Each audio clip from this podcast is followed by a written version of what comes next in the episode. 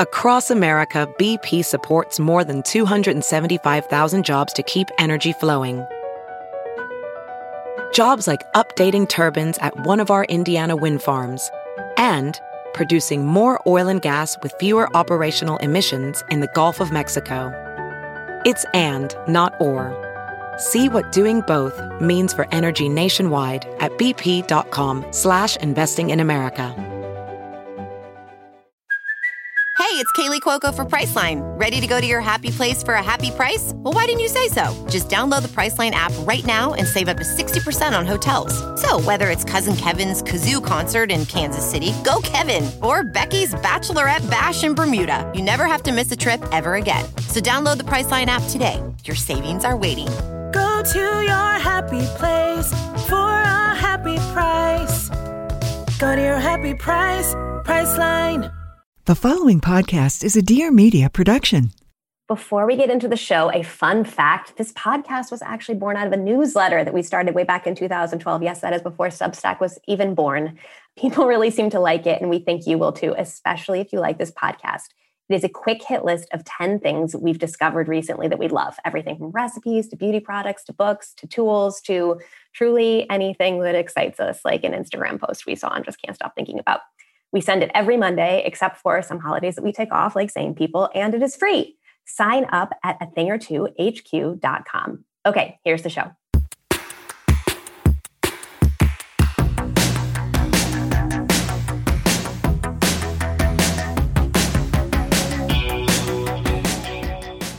Welcome to A Thing or Two, a deep dive into stuff we think more people should know about.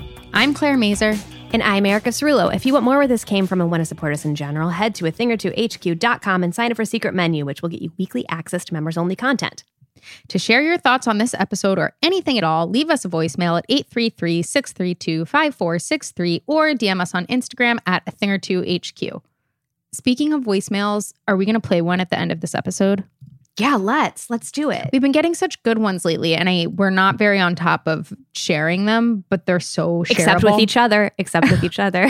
we do share them with each other. But in the spirit of, you know, generosity and sharing them with other people and also community, you know, so that community. other people can hear the wonderful people that their fellow audience members. Totally, totally you know, it's the least we can do. Someone suggested that we set up like a friend matching service via the audience of this podcast, which is maybe like a, a, step further than I'm willing to take at this moment. But I'll share pod. I think I'll share voicemails. is a great other. way to start. You know, right? we'll see if it snowballs. It's a baby step. Truly, a tiny baby step. Yeah. Um. Okay, we have a couple things we want to get into today. Mm-hmm. Cereal. Yep. Cereal. Mm-hmm. And periods, as in uh, menstrual. Yep as in menstrual, not Two punctuation. Things, yeah, it feels like I mean, we're going to talk about the periods of our youth and the periods of our present, but I do feel like cereal and periods together just make me think of being a t- like a preteen, a teenager, and living with my like parents. a middle schooler. Uh-huh, yeah, uh-huh, yeah, exactly. Yeah, yeah, yeah, yeah. I think that's right. I think that's totally right. I have been spending more and more time, just like I feel like over the last year, I spent a lot of time at my parents' house because where else was I going? And yeah. they always have cereal, and I can't not eat it when it's there. And then I always feel gross because it's more milk than I consume in one sitting at any other time. And my body is not prepared for it. Do you always eat it with milk? No. Well, okay. So we're going to get into it. let's just start. Listen, let's just start. Crispix are my absolute kryptonite. I cannot not eat them. And I will eat them with milk. Like that is, I think, a, an incredible way to consume them and it tastes yeah. wonderful, but they're also an incredible snack, especially if you eat the brown side down on your tongue because the brown side they're the both brown, side. but the darker brown, the darker brown. yeah, yeah. So I guess I actually don't know which side. I, am guessing it's the rice side. One side it's corn on one side, rice on the other. That's the motto of Crispix. Yeah, yeah, yeah, yeah. I think that's right. Crispix was my favorite food, like cereal growing up, mm-hmm. but my preference was to eat it incredibly soggy. Like it does, oh. they'd have the whole thing of like saying it doesn't go soggy, but I actually liked to wait till it did. That, I don't know why. Well, so very interesting. Part of the reason that I consume so much Crispix in one sitting, besides the fact that it is so delicious is that I want it to stay crispy. So when I get towards the bottom and it's starting to get soggy, I add more so that the ratio of like crisp to soggy is more wow. balanced. So it's really like a bottomless bowl of cereal at that point. I eat so many bowls and I I have no stopping point with Crispix. I can't like I could never possibly buy them in my house cuz it would be out of control. Well, guys, I think part of the reason why cereal is not as popular as it once was is that like it doesn't fill you up, um, and we now prefer like breakfast products mm-hmm. that have fiber, or protein, or like yes. healthy fats, or like whatever. And this has none of those things, mm, mm-hmm. and thus we're like, oh, you eat seven bowls, and you're like, mm, I can still have a snack. Like, yeah, yeah, yeah, totally. What cereals were you allowed to have in your house growing up? There were like three that I would say were the holy trinity that are still always at my house when I go there. Crispix, Rice Krispies, and Cheerios. They feel like the fifth, sixth, and seventh member of my family, honestly. Like they were oh just oh always around, always in the kitchen. Always at the table. Always, always the at the, table. table. yes. and I would mix them kind of a lot too. Um, because because we weren't allowed any junky cereals, the closest I could get to excitement was to be like, I'm gonna have Rice Krispies and Cheerios in the same bowl. And then we were also occasionally allowed cornflakes, raisin bran. I feel like honey nut Cheerios and multigrain Cheerios would make an appearance every yeah, once yeah, in a while. Yeah, yeah, yeah. That was kind of the extent of it. And then on weekends, we would very often go to my grandparents' house and they would have the mini box variety packs of all the junky ones. Oh, like Apple Jacks. I like Apple Jacks, exactly. Oh my God. Okay. So we were only allowed, uh, we have like very similar overlap, I think. Mm-hmm. We were allowed Crispix, we were allowed Honey Nut Cheerios and Kix um, mm, Kix, Kix, I we were not allowed to have, but I don't know why, why? because I don't know. Right. this is also the philosophy on all of this. I'm very interested in like the mindset of like yeah. what was allowed and what wasn't allowed. Mm-hmm. We were allowed frosted flakes, which has frosted in the name, yeah. just mm-hmm. to be like 100 percent clear. Yeah. we were allowed Tiger. pops the the whole framing. Pops was in the junky variety pack that my grandparents let me have, and it was always one of the first ones that I went to. I really liked Pops. Same, loved Pops. Yeah. Loved Pops. Texturally, mm, texturally mm, so satisfying. good, so sweet. I can conjure the taste right now, even though I definitely haven't had them in like 20 years. No, 100%. But it's like the whole like the whole what we were and what we weren't allowed to have. Mm-hmm. I feel like this came down hardest in cereal. Like yeah. of any thing. And like I was a house that had like the Sam's Club boxes of fruit roll-ups and yes. like gushers and like so much nonsense, like flats of Gatorade. Like there was like plenty of sugar in and out of that pantry, but like for whatever reason, we weren't allowed Lucky Charms. Like this is just like what? I would 100% listen to a podcast series that was just interviewing parents of the 90s about how they made these decisions because Erica same. Like we had gushers, we had fruit roll-ups, we had kudos bars, which are basically just Snickers candy bars. bars. Yeah, candy bars. But we weren't allowed like Oreos, we weren't allowed like any like so much candy and stuff, but that was all candy. And I see here in your notes, Pop Tarts, another thing Pop-tarts. we were allowed to have, but could okay, never so- have had a toaster strudel. Oh, we had toaster strudels in my house. We had toaster strudels in my house. Uh, God, my brothers ate so many toaster strudels. So here's something I learned from my aunt at some point because I was like always so confused why we were allowed to have strawberry and brown sugar pop tarts at my house. Because mm-hmm. again, brown sugar, sugar mm-hmm. is in the mm-hmm. name. It is the flavor. The yeah. flavor is sugar. Like, what are you thinking? Why is mm-hmm. this preferable? And we were not allowed to have s'mores, which was the holy grail, most coveted flavor. Like, it's still obviously. so good. When I was pregnant, I bought it. I recall. I recall. I was like, this is what I want. Uh, and my aunt told me that the strawberry and the brown sugar existed when my parents were children. And oh, thus it had this like cloak of like goodness and wholesomeness okay, that okay. the new flavors didn't have. That makes a lot of sense. I mean, these all come down to like branding issue, like issues of branding, I think. And I think the good news for us is I'm not going to have to wait for somebody to produce a podcast about this. My mom will write us both a lengthy email once she listens to this episode and explaining her wait. philosophy. Hit send. Let's go. I want to hear it. I really want to hear it. Okay, the mixing thing I really didn't do in my house and I don't know why but like I've been very interested in the mixing thing that has come out in the culture. I, I didn't know that it had come out in the culture. Well, I feel like all these like cereal shops and whatever. Like, oh, totally. remember when we yes. were in college, that mm-hmm. place Cereality yep. opened, mm-hmm. Um, and I think that was the first time I encountered just the Lucky Charm charms, just the marshmallows in the wild. Like you yep. could just like add those to like Rice Krispies if you wanted or whatever. We did go to college during the dawn of the like kitschy concept yeah. restaurant, and yes. cereal was a big one that emerged across the US. And that seems to have all but disappeared with the exception of Kith.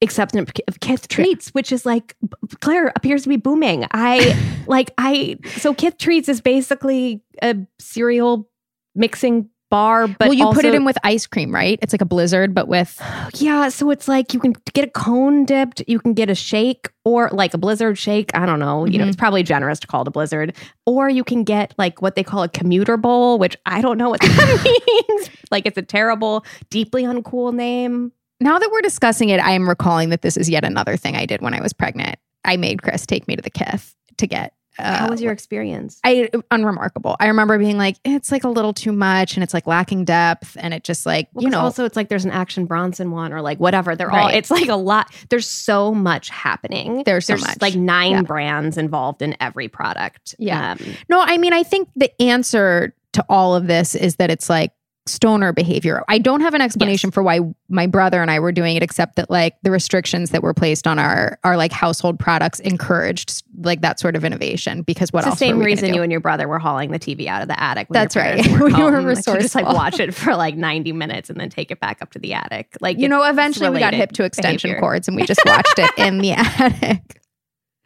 Which then geniuses. Somebody geniuses. told so at some point we had to get something fixed in our house and like there were construction people there and they told on us to my parents afterwards. What? Well, because they didn't realize they were they didn't realize it was they a secret. They were just like, funny how your kids like run an extension cord up to the attic to watch TV after school. and yeah, we were busted. And my mom still tells this story to like anybody who will listen. I guess is proof that she had gifted children. To, what a remarkable thing to be busted for. I love it. I love it. I love it. Yep. Um, um, did you ever have Chex at your house? No, but I would have loved to. Again, I think a branding issue. It's like truly no different than Crispix. It was just that I liked Chex and I liked the uh there there were a million different flavors because like cinnamon Chex was a big thing, right? Oh yeah, they did come in flavors. Yeah, yeah, yeah, yeah. No, so I we never had Chex at my house either, and I kind of think that you're either like a Crispix household or a Chex household. Interesting. Um, okay. you know, I feel like they were like the Coke and Pepsi of cereals. Um, Thousand um, percent. Yep. No, we definitely did not have Chex. We were absolutely a Crispix house. We continue to be a Crispix house to this day. Did and you make Chex mix with Crispix?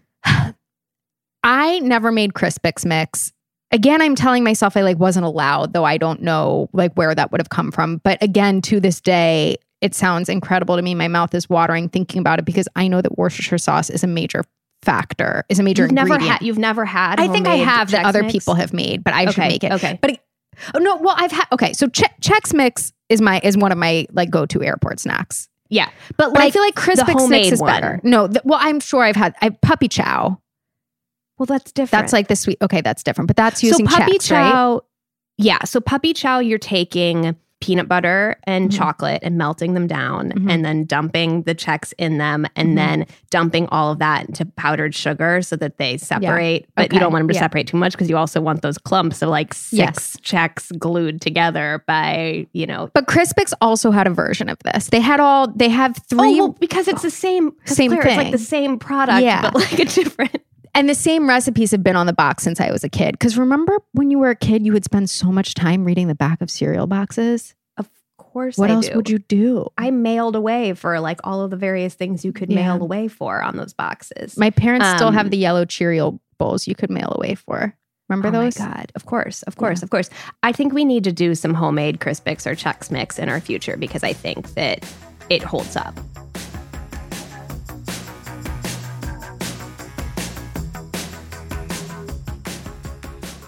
Thank you so much to BetterHelp for sponsoring today's episode.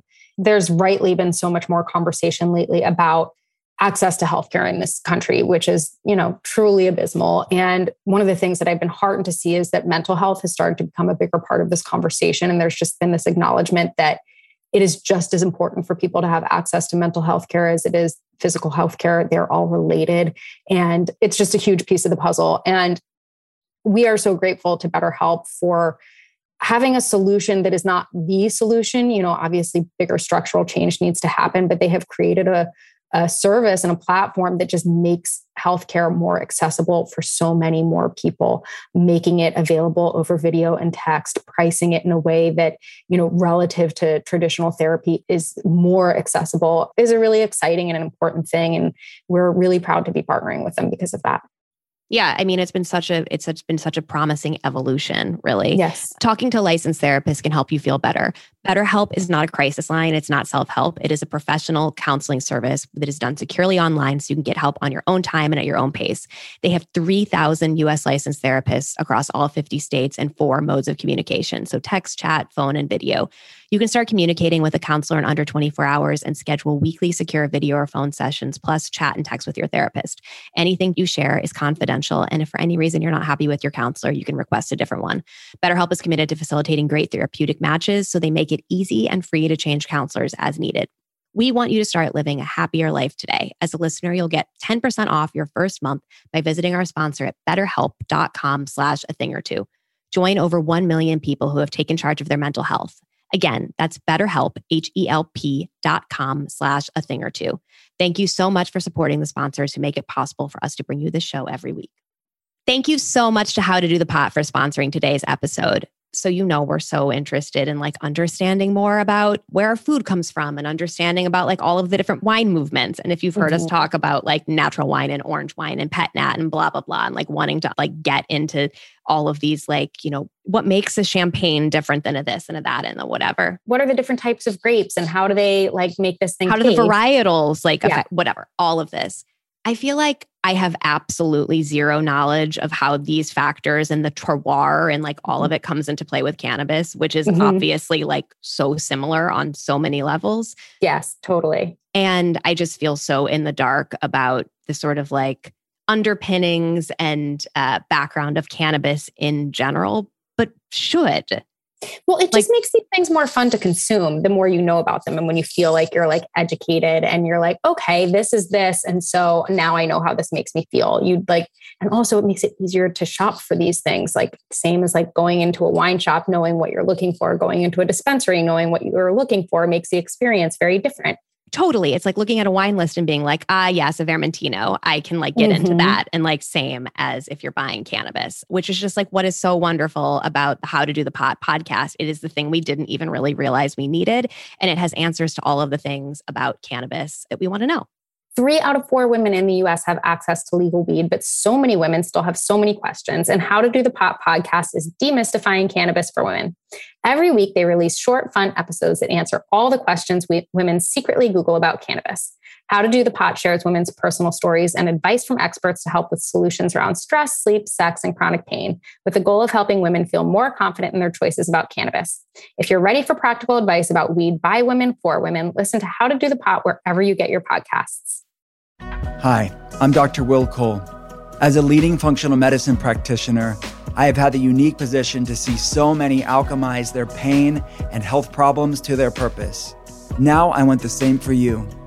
This podcast is the manifesto for a new breed of health seekers, where there is a fresh infusion of grace and lightness into wellness. This is the art of being well. Join me every Thursday for a new episode. I know that cereal that there was like a whole thing of like millennials don't eat cereal and the cereal industry is suffering. But then now there's like the DTC cereals and it feels like millennials are re-embracing cereal and I wouldn't be surprised after the last year of everybody just returning to all their creature comforts if cereal saw a real uptick. Correct, correct, correct. Have you you've tried Magic Spoon, right? I have. And it it's really sweet. Mm, okay. And I say this as a person who enjoys things that are really sweet, but yeah. like I can envision it as a snack, but it's like hard to envision it as a meal. Okay. Uh, for that me, like I also I think I, I also like, the concept of cereal as a meal period, which we just debunked like five yeah. minutes ago, well, but, but it's also really funny in to frame. It. Like that's no, kind of like right. It's keto, right? Thing. It's it's yeah, grain free. So. Yeah. Yeah. Yeah. Yeah.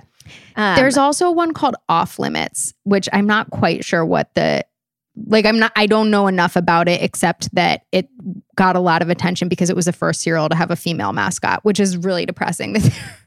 or Are no female me? characters. I mean, think about it: Count Chocula, Tony the Tiger, Cap'n Crunch. Um, How is this a threshold we're still crossing? like anywhere in the culture. I can't. I mean, I can't think of a female cereal. No, mascot, no, no. I mean, I'm know? sure this is correct. Yeah. I'm not questioning your research yeah. or your knowledge. I think you know all the captains involved. in Were you allowed to have Cap'n Crunch? No, but in in college, that was like the thing I went really hard at. Um, and peanut butter Cap'n Crunch. Oh, that one in particular. Yeah. So I went. It was Lucky Charms for me. Like devouring Lucky Charms in college. Like was amazed by the perfect consistency of a milk coated like freeze dried marshmallow. It was just so perfect to me. So I had a real breakthrough, maybe when I was like a freshman in, in high school. I feel like I've told this before. And I really wanted Lucky Charms. Like Lucky Charms were just like absolutely the the the thing, the desire. And at the grocery store, I was like having this argument with my mom that was about like why, like why am I allowed this but not that? You know, this like being 15 and being like why pops, why frosted flakes but not this? Mm-hmm. And her cereal of the moment was cranberry almond crunch. Do you recall there was like these more there were cranberry morning breakfast or like there was so this, it's like different than like honey bunches of oats. Yeah, but it's like definitely a friend of. Okay. And there's like they at basically started adding dried fruit to those things yeah. in the mm-hmm. late '90s to like okay. tell people that they were like truly wholesome. Mm-hmm. So then I compared being like an expert like cereal box reader, I compl- compared the nutrition facts of yep. these two mm-hmm. products. Mm-hmm. Guess which had more sugar? The cranberry almond crunch did? That's wow. right, ma'am. That's right, ma'am. And that was that is really surprising. An epic victory. I was like, and we are taking the Lucky Charms home with us. And then and, I got to have Lucky Charms. Wow, good for you. And did your mom keep eating the cranberry almond crunch? Yeah, but definitely like less love in her heart for them. I understand. You know, yeah, it was. I mean, listen, because it was just a sugar cereal like everything else. There was Truly. like nothing that wasn't grape nuts that wasn't a sugar cereal in the 90s. God, grape nuts were actually kind of good. Or they were that thing where like every once in a while you'd have them and they'd be weirdly satisfying. Satisfying. Yeah. Yeah. Yeah. Yeah. yeah. I do know that we've been talking about cereal for probably too long, but I don't want to close the segment without talking about cereals that are just a tiny version of something like cinnamon Please. toast crunch and cookie crisp, which are both like truly psychotic. Who came up with this? like what? I just we'll just make these things tiny and, and dump them in a bowl. Yeah. And to be honest, I like cinnamon toast crunch is my mouth is watering. It's so good. I think it's so delicious. I just don't love cinnamon, and I mm, also don't. Okay. I think I don't like either of the, the, original things that these that these products are making tiny, so they're not for me. Oh, interesting. Yeah, I mean, I get cinnamon toast. I do love, and you don't like chocolate. Yeah, fine, okay. I mean, cookie I like crisp, I sort of is whatever. Yeah. It is. They're just like little dry nuggets with little flecks of chocolate in them. No, and like not actually good chocolate. It's really no. just like brown dye. yeah, not actually good chocolate. it's not Ghirardelli chocolate chips. Shocker of all shockers. the cookie crisp chocolate's no good. Did you ever have a school assignment where you had to invent a cereal? Hmm. You know, it like sounds conceptually sounds familiar. familiar, but I couldn't tell you. I did. And I like remember it being one of those projects that my dad and I worked on really hard together. I remember using Kix and like turning them into basketballs or something. Like I think we dyed them orange somehow. And my dad has no memory of it. And I'm like, wow, like, way to erase my childhood. This was so meaningful to me. You had to design the box and everything. I also like that it was basketball themed. Was that your dad's influence? Probably. Who knows? I certainly had no business pretending to have any expertise in the area whatsoever. I love um, it. Yeah. I love it. Should we move on to periods? I suppose. I mean, we um, don't have to. Listen, no, we can I stay in this, I think swim I, in this bowl for a while, you know? I, yeah, no, I think it would just return to a lot of me being like, God, it's so good. And then I feel so terrible from drinking that much milk. Okay, periods. Mm-hmm. When did you get your first period? In sixth grade. I was 11 years old, which was sooner than anybody expected it. Um, That's and when young. I, it's really young. Um, because I think you're 11. I didn't know you were so mature. I didn't know either. When I look back, I should have known because in fifth grade, my hair all of a sudden got really curly. So it was like something was happening. The hormones were flowing. Mm. And then 11 years old, in sixth grade, I got home after school and saw the blood in my underwear. And of course, you're like not immediately sure it's blood when it's your first time because you're like, well, it's like mm. sort of brown and like, well, because it also like doesn't look like you pricked your finger. Exactly, like, yeah, exactly. Yeah, yeah then I was like, okay, I think that's what this is. So then I called my mom at work and her initial reaction was to just be like, no, it's not your period. Like, you didn't get your period. Cause she was just like, thought I was too young. So, and then I was like, no, like it is. And then so when I convinced her, she was like, all right, go into my bathroom, get a tampon and like put it in. And I was like, put it in where? I just didn't, I, I didn't, like, what? what are you talking about? She was just like, put it in your vagina. And I'm like, sitting there on the phone with her trying to put it in. Obviously, like it's so painful because I'm just like shoving it every which way, have no awareness of like what the whole um, situation um, down is down obviously, there. Obviously, um, obviously. Um, so I'm just like crying and upset, and I who knows like where that how that phone call ended. But then called my best friend at the time, Courtney, who was so bossy and was like, "No, at our age, you don't use a tampon, you use a pad, and like your mom is wrong, and you need a pad." And that's like about all I remember. I don't remember how it resolved itself. All I know is also my mom used OB tampons, so it wasn't even like I had the help of an applicator to like move things along. Yeah. Yeah, I my memory of my first period is like confusion and like some amount of shame both that my mom was giving me the wrong supplies for it as deemed by Courtney Pinkner and that I had no idea how to put a tampon in and was like I, totally we brought we like talked about bossy friends on a recent episode and i'm mm-hmm. glad that both of our bossy friends are going to make an appearance in this one like i just i'm thrilled about it so i alternatively got mine late and it, i can't remember if it was seventh or eighth grade in my uh, mind originally it was eighth grade but it might also just have felt like seventh grade was so late because right. people started getting it in fifth grade mm-hmm. and i mm-hmm. remember when anne got her period in fifth grade that fifth grade is so early i only remember one person who got it in fifth grade well, listen, we all knew that Anna got, ha- yeah. got her period, and we would like follow, like, it would be like, Anna's her period. And then it would be like a whole thing of like four girls going to the bathroom and like waiting outside the store. Like, wh- what were we doing? Why? What was like the, like, and why was this something we were so excited to like, right. like, whatever. It's just it was- also so funny because I remember being, I think, a little embarrassed that I got it too early. Not I don't think I was that embarrassed, but it's just so funny because it's like the period you don't want to be the first one to get it and you don't want to get be the last one to get it. You just want to get it right on time, or at least that's my memory of totally of how I felt about it's the timing. same as with like a training bra. Yes. Like you yeah. want it right in the middle. Yep, like, exactly. Where is the bell curve for that's this right. thing? Like that's, that's where, where, I want to be. be. Uh-huh. Uh-huh. um, I got my first period. It was like on a little like ski trip in Illinois with neighbors and it was like fairly unmemorable and my mom gave me like uh, you know one of those like eight inch thick pads mm-hmm, um, mm-hmm. which was like fine because i'm wearing snow pants anyway so it's, it's like, like, the kind that they give you after you have a baby where correct. it's like truly a diaper correct it's like same one i got mm-hmm. when i like had my iud yes. replaced mm-hmm. um, and there was like no conversation of tampons whatsoever. That was just like completely like neither here nor there, mm-hmm. totally irrelevant to my experience as far as anybody was concerned until I was like it was that summer and my friend Bridget's family had a house like a house on a lake and we were going to go and like you know swim in the lake and go on the four-wheeler and like whatever and I had my period and Bridget was like you're going to have to just like use a tampon you're going to have to and I was like I don't know how to do that and she shoved me in her bathroom with like four tampons and was like let's go and Did she help you? No. Okay. Just, she, she was like was you do mom this. on the phone yeah. being like put it in. I don't know. Like, go for it. And so, and, she, me, and Bridget had been using tampons at that point. Obviously. Okay. Yeah. It's of course. Advanced, of course. bossy, like yeah. all of these things. Okay. And it was just me sitting there with like four tampons being like, I have no idea what, like, where I'm pointing this and like shooting it at myself as if it were like a Nerf dart. Yep. Just like, and then I'd be like, well, that's they're gone because yep. once it's out of an applicator, as far right, as I was it, concerned, yes. it was like completely useless.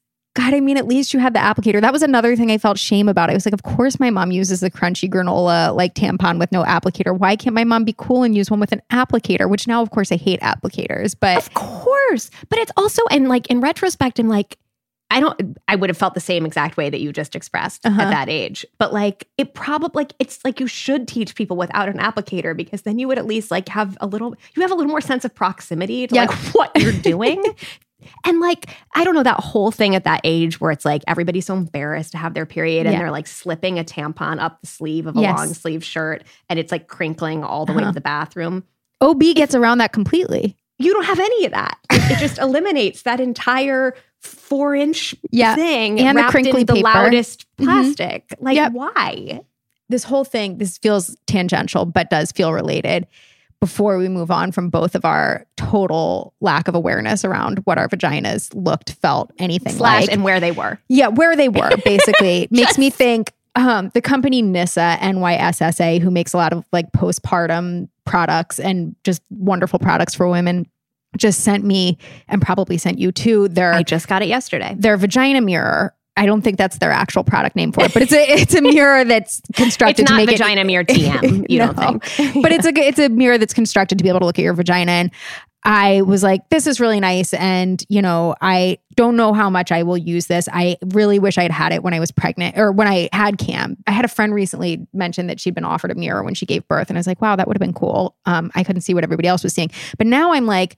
I need to like give this to a young girl who would actually use it to see her vagina because like I've looked at my vagina. I know what it looks like. It yeah. is so sad, like sad to be like poor little Erica and Claire who had no idea what their vagina looked like when it started bleeding and they had to do something about it. And like honestly had no idea that I should. No. But I want these Nyssa mirrors to be passed out in fifth, sixth grade, fourth grade, whatever. Totally. Well, and the idea is that like basically it's constructed to have curved sides yeah. that you like press your thighs into to hold it together yep. or to like hold it in place. It's fascinating. It's like, really smart. And innovation. I'm sure I will find use for it. Plenty of times where I'm like need to be like, what's going on down there exactly? um, but really could have used it back then.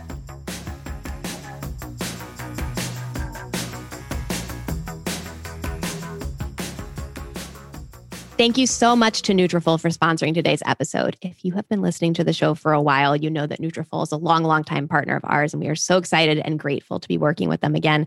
I was thinking as I was looking at Met Gala pictures the other mm-hmm. day, mm-hmm. Claire, just yeah. that like the celebrity industrial complex has just made like the hair like even more like oh, it's so like, happening. It's so happening. Like and we know it's all extensions and we know mm-hmm. it's all this and that. And like obviously yeah. this is not like people, it's not like this segment of the population just has hair that is four times thicker than the normal person.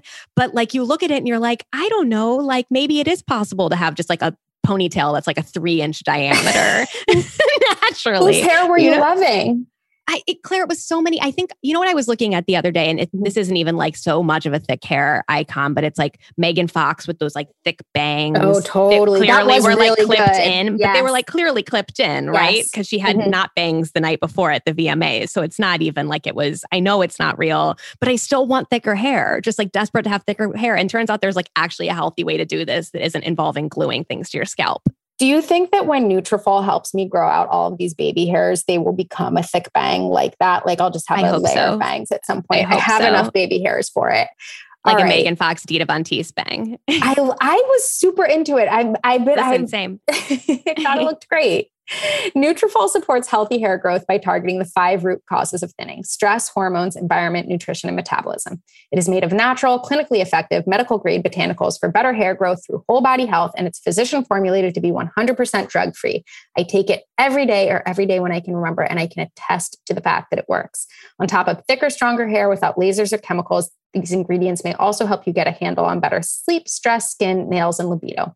When you subscribe, you'll receive monthly deliveries so you never miss a dose. 77% of women saw improvements in just 90 days. And as I said, I am among them. And even if you aren't experiencing thinning hair, Nutrafol can help you grow thicker, stronger hair and maybe even get those Megan Fox bangs. I don't know. Who can say? You can grow thicker, healthier hair and support our show by going to Nutrafol.com and using promo code A Thing or Two for $15 off your first month's subscription. This is their best offer anywhere, and it is available to US customers for a limited time, plus free shipping on every order. Get $15 off at Nutrafol.com, spelled N-U-T-R-A-F-O-L.com, promo code a thing or two. Thank you so much to Projector for sponsoring today's episode. You all know we are so obsessed with this partner. This is the Google Drive of design. If you ask us, it just makes it so much easier to collaborate on design. It completely eliminates the need for you to stand over the shoulder of the person who actually knows how to use Photoshop on your team, literally breathe on their neck and be like, could you just scoot that thing a little bit to the left? Well, what if you tried it pink or green? I don't know. Maybe can you animate it? Oh, or like watching how they use the tools where you're like, oh, that's how you get into that mm-hmm. thing or like whatever. Like that's what I spend time doing. and then oh, mm-hmm. that's how it's done. It's truly, you don't even have to get up out of your seat. You just can collaborate so seamlessly. I feel like it eliminates so much of the friction of working on design projects with other people. They also just recently introduced this thing called live sessions, which I am obsessed with basically we design so many decks and we design all our decks in projector and in the before times meaning before we had access to projector we would we would present them over zoom screen share as one does but i find zoom screen share awful for myriad reasons one i can never ever find the button no matter how often or for how long i've been sharing my screen and two i just like never truly feel confident in what people can see on the screen and making sure they can't see the 700 tabs on my screen and just the one tab i want them to see so this allows you to share a link with people they can see the thing that you are presenting it can include voice you can like have you know audio as part of the presentation it's a truly genius feature that they introduced we just love this thing we love it we love it. We love it. We love it. Projector is making it easier for more people to connect with their audience through modern multimedia design. Whether you're running an Instagram account for a brand, trying to launch a creative side hustle, creating a proposal deck, or looking to spruce up your own portfolio and feed, Projector can help you turn your ideas into beautiful visual stories that stand out, even without a design background. Also, it is free, free to sign up, free to use, free to love if you ask us, give it a try today at projector.com slash a thing or two. That's projector.com slash a thing or two. Be sure to use our unique code so they know that we sent you. Thank you so much for supporting the brands that help make this show possible by using our unique links and codes.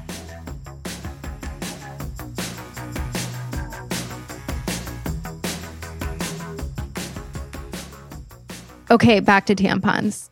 Back to tampons. So well, the one thing that I want to say about tampons, and I actually just turned to Chris the other day and said it. And I was like, I don't know if like men know this, but you know, no tampons work, right? And he was like, no. And I was like, well, first of all, you do my laundry, so you do know that. um, because I just truly feel like it's just a crapshoot whether or not it's going to work that day and whether it's going to work fully. And it's so often or you're putting is, in a tampon with like more absorbency to try to make it work better, but then it like might hurt to take it out, oh or like God, it's like you yeah. know what I mean. Oh, I like well, I'm sorry I to like, even have said it. Like it's just uh, yeah. I just think half the time I'm like, oh, my tampon's leaking. I better change it, and then I take it out, and the thing has a Three dot. drops. Yeah. Yep. Yep. Yep. It's yep, like no. Listen. Listen. It's all it's all a problem. Like if you're gonna use a tampon, we OB, OB for sure. To me, it works better than any of the others. And I think, but I do think a lot of this is just everybody's vagina is shaped so differently. How could a tampon work well? How could one, which is basically like a plug? I mean, what a tampon is, yes. is it's a, a cork. Um, Yeah. it's it's a quirk and and the thing you said about the end of your period trying to put a tampon in is just so awful and trying to it's painful it's ridiculous it's also at that point you're exhausted by it and then so by the time the period is light, I'm just like, what are we even doing here? And I just kind of give up. And I had never even stopped to consider whether or not this was a universal experience or just my own pure laziness and disgustingness until I feel like when was it? It was like probably fall of 2020. Ziwe had this incredible tweet. She tweeted, Americans are treating coronavirus like I treat my period, pretending it's finished when it is. Obviously not. And I perfect felt so seen. I was like, I do this all the time. I'm just like, yeah, yeah, it's fine. And then of course have to change my pants in the middle of the day because I've made a mess. I mean, I think my trick for that mostly is black underwear. Yes. With black lining. And then there's just less, you know, less knowledge. That least. is absolutely something I should do. And my problem in life also is that I love white pants too much and also refuse to not wear them just because I'm on my period, which, you know. You're every person who ever wrote into 17 magazine with or YM with their period drama. I just never wore white pants. It was just not an issue. No, if I just wore black underwear and black pants all the time, my life would be a lot easier and uh, laundry would be, I'm sure, a more pleasant experience for Chris. Oh, I love it. Mm-hmm. Um, mm-hmm. Can we talk about diva cups and yes. other cups? Yes. Um, so I have no experience with either of these things yes. because I don't get my period because of my IUD, which we will get to. But yeah. you have a, a so a, I a I have tried experience. them, and yeah.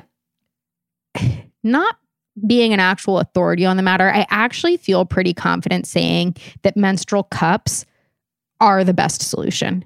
And not just because they're a lot more environmentally friendly, which they are, and also a much less expensive way of dealing with your period, but they truly just make more sense. They don't leak um and they're not it's they're not like gross in the same way i mean you have to interact with your blood slightly more but they just make sense they're just plastic cups that you put inside your vagina they collect the blood you pull it out you you know, dump the blood in the toilet and rinse them off. And everybody that I know who uses them regularly swears by them. Everybody I know who uses them regularly is also like, it takes a lot of practice. And like, why does it take a lot of practice? Because they're hard to put in. You kind of have to fold like getting it up. placement right. Yes, exactly. So you have to like fold it up and get it up there high enough. And the couple times I've tried, it is like good for a little bit, and then it starts to get uncomfortable. And uh-huh. everybody uh-huh. I've talked to is like, totally, that's what happens. You have to just keep trying. And I think in part because I've just been home all the time, I'm just like, whatever, it's fine. I'll just deal with tampons. A friend of ours who's a photographer is like, it has changed my life on set to not have to worry about changing my tampon all of the time and to not be like, oh my God, it's like slipping out or whatever. And she is also one of the people who's like, you really have to practice with it. But yeah, everybody who uses them swears by them. I also really love this company, Noble Cup. Um, it's part of this not, it, or it, it basically is a nonprofit that provides these menstrual cups to women in Ethiopia who so frequently like can't work or go to school or just like do any go normal life lives. things. Yeah, yeah while yeah. menstruating because they don't have access to menstrual products. So there's this like j- they basically just like sort of drop out of normal life and like get stopped in this way because they have their periods. And obviously that's a an issue outside of just Ethiopia. It's I mean, there's women in America it's who don't have yeah, yeah, yeah, access to menstrual products, and it's yeah truly whole other incredibly depressing topic. Well, and like the the like magic of the menstrual cup is that like yes. it's like a one and done thing. It's like you get one and then you use it, which also makes it like a consumerist failure, right? Because you get one and then you use and it. And then you like, use it. But I did I never thought about it in that sense until I learn about this company, Noble Cup, that it is something that sort of addresses this menstrual inequality issue in a much more sort of effective way than than tampons or pads do. Yeah, totally. I have gotten more into period underwear. Well, oh. I'll put an asterisk to that. Basically, so the first really big company that introduced the idea of period underwear to consumers was Thinx. Yep. And they also sell Speax, S P E A X, which is for urinary incontinence. So it's like same concept, but slightly different product. So I wear those when I run because I still have this ish, this like postpartum urinary incontinence. And so I wear those when I run. So when I bought them, I was like, oh, I'll buy a couple of the period ones. It works. I just don't love sitting in my period blood. Like I just, it smells. I just like, I, I hear that review. I you know, and it's like I get it. They're also not it's like major VPL. You know what I mean? Like you can really yeah, see yeah, it underneath your pants, your visible panty lines. Yeah, um, So it made me for a second. I was like, the brand? Um, oh yeah, but no, uh-huh, no uh the, uh-uh. mm-hmm. visible panty lines. Um, mm-hmm, that does mm-hmm, feel like mm-hmm, a very mm-hmm. early aughts phrase um, brought it about was. by the and there was like the brand that yes. was like that was yeah, purposely. of the yeah. term. I mean, listen, weird. Um, weird and Karla weird. Welch has has one of these now, a line of of period underwear called Period. And yeah, I she's do, like a cool stylist, like Justin mm-hmm. Bieber's mm-hmm. stylist. Yeah. And her these are the period her the ones she sells are pretty inexpensive. They're like yes. twelve bucks a pair, which is part of their sell too. And yeah, it's like I like I like that this exists for people who want that, and I don't hate it. And I will occasionally. It, it's a very good. It's the last days of your period, and you don't feel like wearing a tampon solution.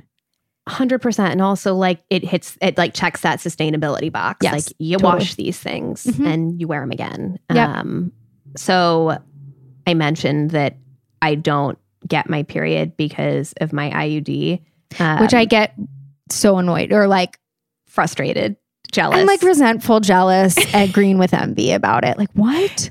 It's I like the opposite of being in me. I would have been really jealous of you in sixth grade when you had your period, and now here we are. I don't way, have mine, and you want to be me. I love that I just said I'm so happy that everybody who wants period underwear can have them, but you not having your period, I'm like, absolutely not. rude. Rude. The issue is that only some people experience mm-hmm. what I deem to be a glorious side effect yes. of certain hormonal IUDs. I have Mirena, and I just think that it is so great because I don't get my period. I get like a little spotting every yeah. once in a while toward the end of my like IUD run of five or six years or whatever it is. This made me think about the idea of period elimination in general mm. and to dig up this article that I read earlier this year, although it really felt like a lot longer time ago, an Elle titled Do You Really Need Your Period by this woman, Lauren Sampedro. And the basic premise is for decades, women have had the ability to safely stop their periods without sacrificing their health or fertility. So why are we still bleeding? And there are some just like Claire, just like stuff in here that I was like, wow, like had no idea. Like this is fascinating. So I'm going to read you a couple little okay. bits of this. I'm ready.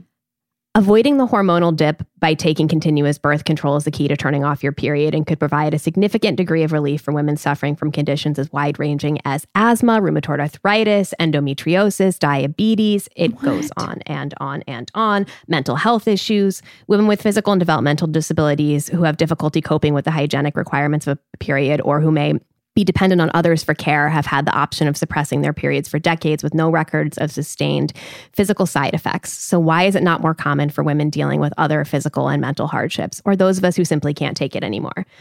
And this bit was just like jaw dropping for me.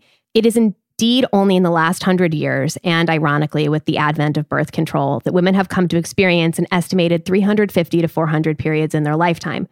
Prior to the Industrial Revolution, a woman may have only experienced perhaps 100 periods because she was typically either pregnant or breastfeeding for the majority of her fertile years.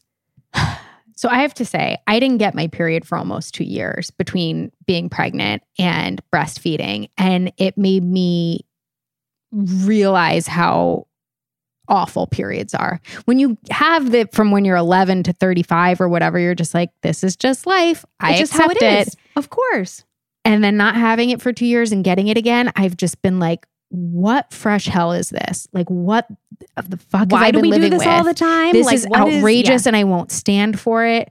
There was this incredible tweet the other day that was like, "My 12 year old has just locked herself in her room and has been crying for three straight hours, and it's because she found out that she's going to get her period every month, like once a month for the next 30 years of her life or 40 years of her life." And like, oh honestly, I really, God. I was like, "Yeah, she, uh, you would, what, what? that, what? yeah, what? what's." What? You're gonna bleed no, uh, every month for 40 years? It's if you're lucky, I guess. It's totally insane. It's totally insane. Yeah, I mean, it's just like very, it's you know, I mean, there are so many questions and like conversations about hormonal birth control, and people feel like all kinds of different ways about it. But the I, the fact that this like you can suppress it with this, and that like period elimination as a conversation is super interesting, and the people behind the like three people who invented the you know modern birth control pill basically like acknowledge this, this article says that you could in fact like skip your cycle and mm-hmm. just you know take this pill the whole way through but that they chose to introduce that idea of that like hormone free placebo week you know yeah. the week that like yes. a lot of people skip and just pills. like double up exactly they thought that women would be like reassured by the mm-hmm. arrival of it which some people are yeah. like and you know depending on what your sex life looks like that mm-hmm. can be like very comforting to be like yes. yep i got my period few part of the reason that they did it was that one of the dudes behind this, the pill, was a devout seven days a week Catholic, and he hoped that by preserving the period, he would finally get the Catholic Church's approval because it was like arguing that it was like basically oh, it was like still like normal it was still normal and it was st- still like natural birth mm-hmm. control practices and blah blah blah and like basically like trying to align it with the rhythm method yeah. by being like see it's fine and lol like the catholic church obviously did not take that bait and but we still have the sugar pill like intact yeah. um yeah cool 60 cool, years cool. later mm-hmm, mm-hmm, mm-hmm so do mm-hmm, you mm-hmm. know when your period is supposed to come even though you don't get it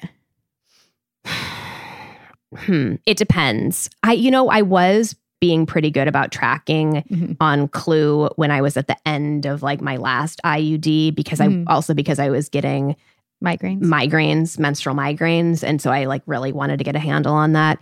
But then like now I just fall off where I'm like, well, it doesn't really. But you matter. still I mean, get well. Do you do? Have you ever had besides the migraines? Do you ever do you get bad PMS? I get cramps sometimes. And that recently I had cramps and I was like, oh, this is probably when my period is. But it right. just like, it doesn't even like occur to me that I should be paying more attention to it. I mean, right. I'm sure I would benefit from knowing. I think the big benefit for me is I do have such strong PMS symptoms. Like I get really tired and I get murderous and sometimes a little anxious too. And it's just so helpful to look and to be like, oh, this is why and uh, yes, an explanation for it. No, I should definitely do a better job. But how would you, you at this point if you're just not getting it at all?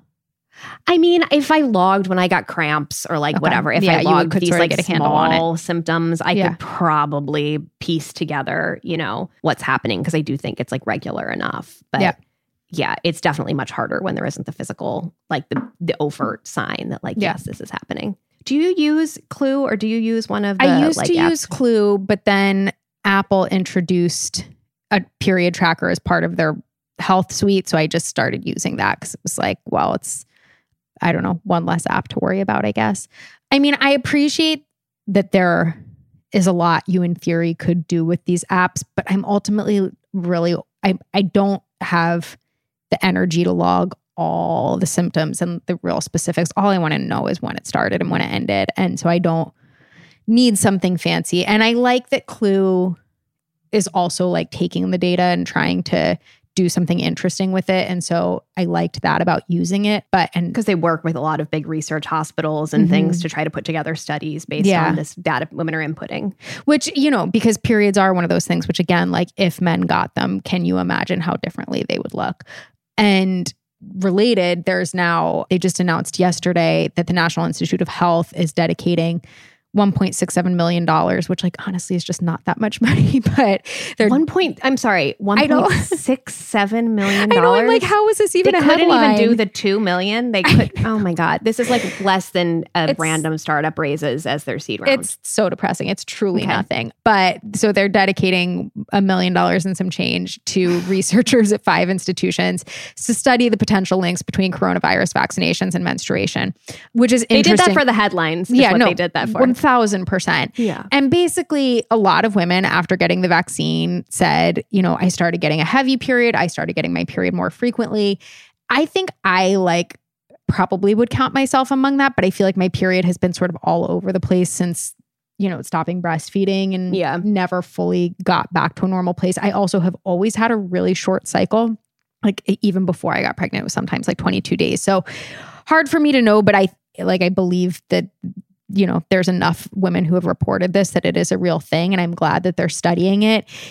It's one of these things where they're like, well, we weren't studying it during the trials, which on one hand, I'm like, right, because if not enough women were raising their hand and saying it or just didn't even think to make yeah. the connection, like, how well, there were they? also just like so many things they weren't measuring during the trials. Exactly. Like, yeah, yeah, yeah, yeah, yeah. And yeah, so, like, I on one hand, I wanted to be like, "Fuck you for not no like noticing this before," and on the other, I and like sort of like right because you just wouldn't think it like and nothing was connected and i should say for the avoidance of doubt perfectly happy to get my period more often and heavier in exchange for the vaccine and like it does not make me feel any differently about how important it is to get the vaccine and i will continue to get the vaccine and everybody should Oh, and there's also just like the component of, you know, getting older and not knowing how any of that stuff right, comes into totally. play. Like, geez, like I, what a bag of cats we're I, stepping into. I like, feel in the prime of getting older right now. I feel like all the things are happening that they say happen when you get older. And so, yeah, I assume that a lot of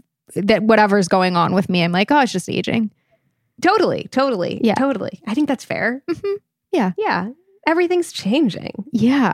Well, this has been a very fun conversation on periods. I feel like we didn't even get into half the things there are to say about periods. We didn't go deep on PMS, which like so many women suffer from in such an extreme way. And it drives me crazy that it's not taken more seriously and that it's like the butt of jokes when it is like, you know, a lot of women are on antidepressants for it and there should be better solutions and better support. And once again, if men got them. One more thing I have to say yeah. that we did not get into mm-hmm. um, that relates back to like our childhood and our youth was just the obsession with toxic shock syndrome. Oh my God, the Jane article. I mean, just articles. Like, well, because Jane Pratt got toxic shock syndrome, right? I th- I am pretty remember. sure it's she possible. had TSS, it's possible, or maybe it was somebody, one Else. of the editors, yeah. but it was such a thing, such a thing. Well, but Oh my God, we didn't even talk about NuvaRing. Well, I guess this isn't a birth control podcast. This is a period podcast, but listen, it's related. It's related. anyway, I just, okay. there's so much. People, yeah. please share, send yeah. us your, send us your emails, give us your voicemails, tell us about the first time you got your period and stained your white pants. We need to know. We need to know. And did you write into the YM about it? Duh. That's the show. Claire and Erica, I have an idea for you.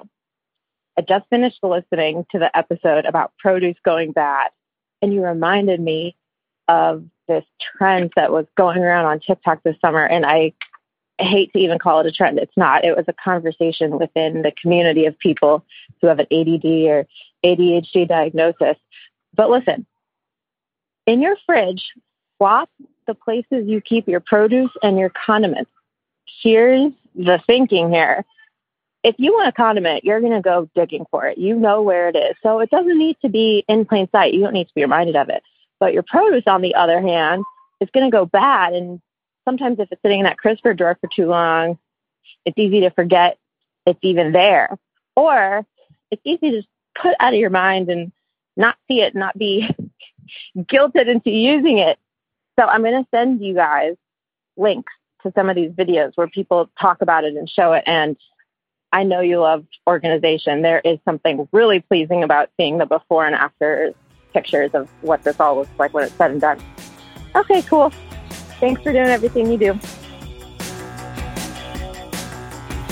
This has been a production of Dear Media, and we are so, so grateful to the talented team over there for helping us to make this podcast happen, especially our outstanding producer, Brian Peoples.